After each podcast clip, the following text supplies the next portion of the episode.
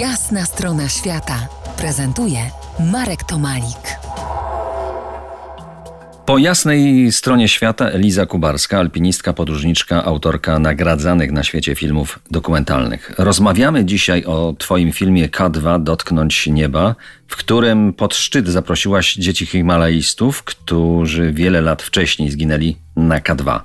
Jednym z nich jest Łukasz, który mówi z wyrachowaniem, cytuję tutaj, to są głupota, ambicje, obarczone dużym stopniem ryzyka. I to jest pozbawione jakiegokolwiek wyższego sensu, bo nie ryzykuje się dla kogoś, nie pomaga się nikomu. To są to są bardzo mocne słowa. Powiedz proszę, jak je interpretujesz jako, jako alpinistka, w której pasja wspinania wydaje się być silniejsza niż wszystko inne, może się mylę. No to zanim może ja powiem coś od siebie, to ja e, jeszcze dołożę do tego cytatu, który dałeś, e, kolejne słowa, które powiedział Łukasz, dobra? W kolejnej rozmowie zapytałam go, ale Łukasz, przecież ty też się wspinasz, ponieważ Łukasz, e, trzeba o tym wiedzieć, jest bardzo dobrym wspinaczem, nie tylko sportowym, również ma coraz lepsze przejście w górach. I Łukasz odpowiedział na to moje pytanie, no tak, wspinam się i uważam, że to jest najlepsza rzecz, jaką człowiek może robić w życiu. No i to są te cudowne dylematy, które każdy nosi w sobie, chociaż nie aż takiego formatu na tak dużej wysokości, podejrzewam.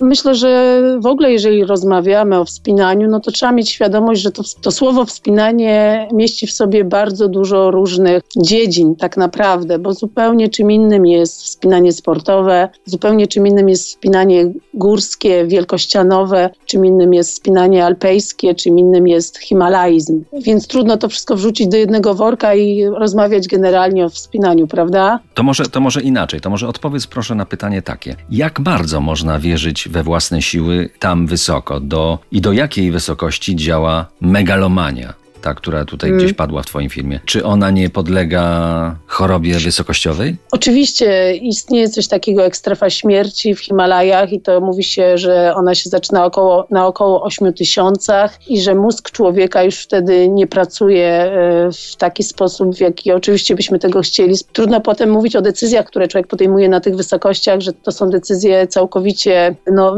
świadome, racjonalne. To, to pytanie, które zadałeś, zaczyna być bardzo ważne w momencie, kiedy na przykład mówimy o odpowiedzialności za drugiego człowieka. Wielokrotnie do nas przychodzą informacje o tym, że ktoś zginął na dużej wysokości i na przykład za tą informacją idzie oskarżenie e, w kierunku kogoś drugiego, który na przykład był obok, a nie udzielił mu wystarczającej pomocy.